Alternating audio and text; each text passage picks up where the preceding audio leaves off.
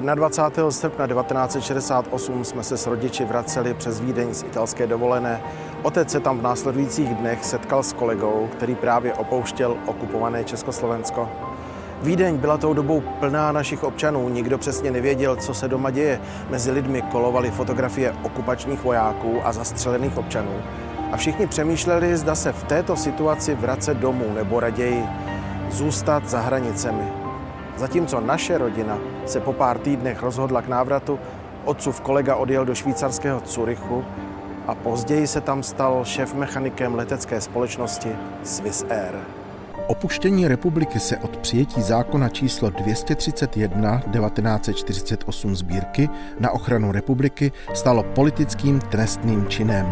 Československý emigrant se podle výkladu zákona odchodem do zahraničí dával do služeb nepřítele. Už v průběhu 60. let využilo mnoho našich spoluobčanů možnost snadnějšího cestování na západ a někteří z nich odešli ze země ještě před okupací. Ze známých osobností to byl například v roce 1959 spisovatel Ota Ulč, o tři roky později zpěvačka Sonja Červená a pak také hokejista Vladimír Zábrodský, spisovatel Ladislav Měčko nebo herecká hvězda Vladimír Pucholt.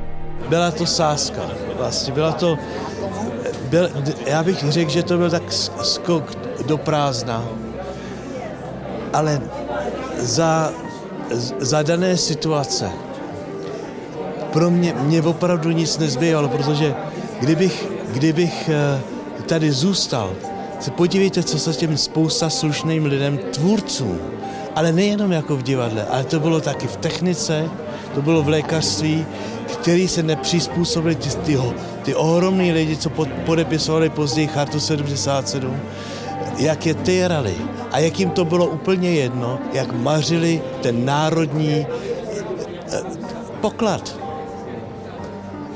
A já jsem viděl, že, já, já jsem viděl, že kdybych tady zůstal, že nakonec oni by mě vydírali, pravděpodobně říkali, musíš hrát tuhle, tuhle roli, jinak máš budeš mít potíže, ho, no, no, co nedá nic dělat. To. A, a různý lidi by, by přemluvali, Láďo, nebuď blbej, teď o co jde, teď hraješ tohle, to, to šlo o moc, protože já myslím, že jak jednou ze sebe něco prodáte, to jsou věci, které se už nedají koupit na zpátek a to je jako, když vás napadne plíseň. Po srpnu 1968 nastal prudký nárůst odchodů z republiky.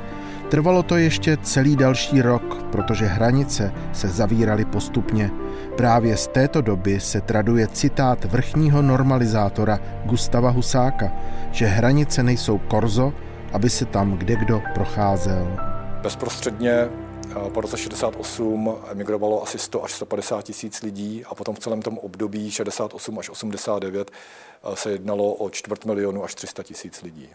Většinou emigrovali mladé rodiny s dětmi, eh, motivace byla nejrůznější, hledali v zahraničí náboženskou svobodu, politickou svobodu, ale velmi často také lepší ekonomické možnosti a perspektivy, jak pro sebe, tak ale zejména pro své děti.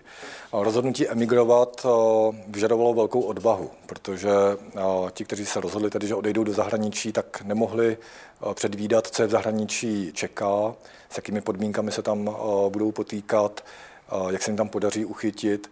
A bylo jasné, že pokud e, je to tam sklame a nebude to podle jejich představ, tak už nebudou moci udělat ten krok zpátky a nebudou se moci vrátit. Většina emigrantů vzpomíná na to, že to opravdu ty začátky byly velmi těžké. Dokonce ne všichni, když zpětně tedy hodnotí to rozhodnutí, tak ho považují za správné, byť, třeba, byť pak v té cizině zůstali natrvalo. Dokonce v 70. letech byl i velký počet eh, osob, které tady emigrovaly a poté kontaktovali zastupitelské úřady a vyjednávali o nějakých možnostech, jestli by přece jenom se nemohli do Československa vrátit. I takové případy nebyly ani zdaleka výjimečné. Během 20. století prožili českoslovenští občané dvě velké emigrační vlny.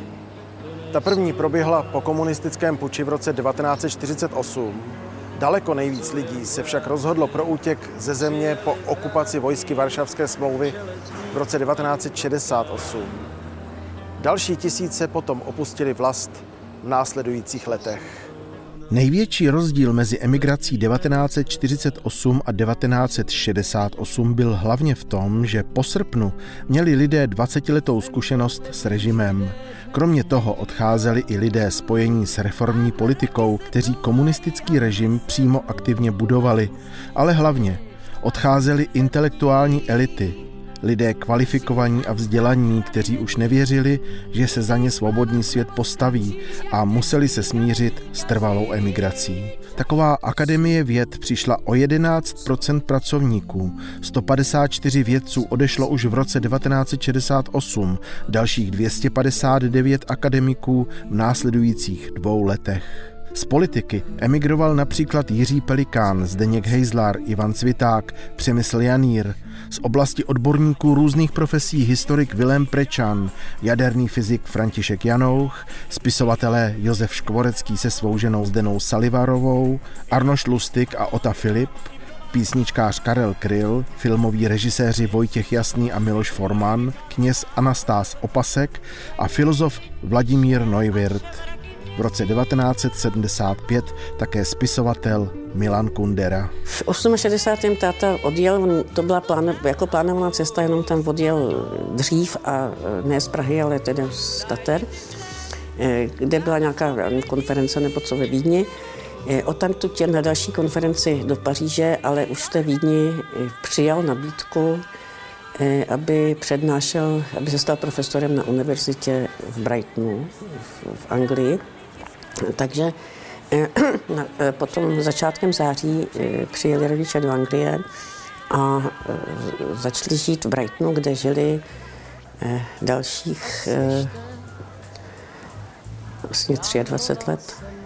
Do Československa přijeli v 89. asi na Vánoce, ale definitivně se přestěhovali začátkem na jaře 91 koupili si byt, nějak jsme ho zařizovali a pak jsme pomáhali se stěhováním.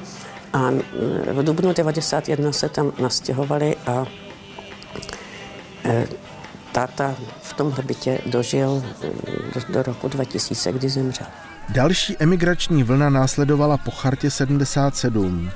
Těchto odchodů se však dost často aktivně zúčastňoval samotný komunistický režim. Mnoho nepohodlných lidí opustilo republiku po opakovaném zatýkání. V rámci režijní akce Asanace byli násilně vystěhováni nebo jim nebyl umožněn návrat. Připomeňme si alespoň několik jmen pozdějších emigrantů.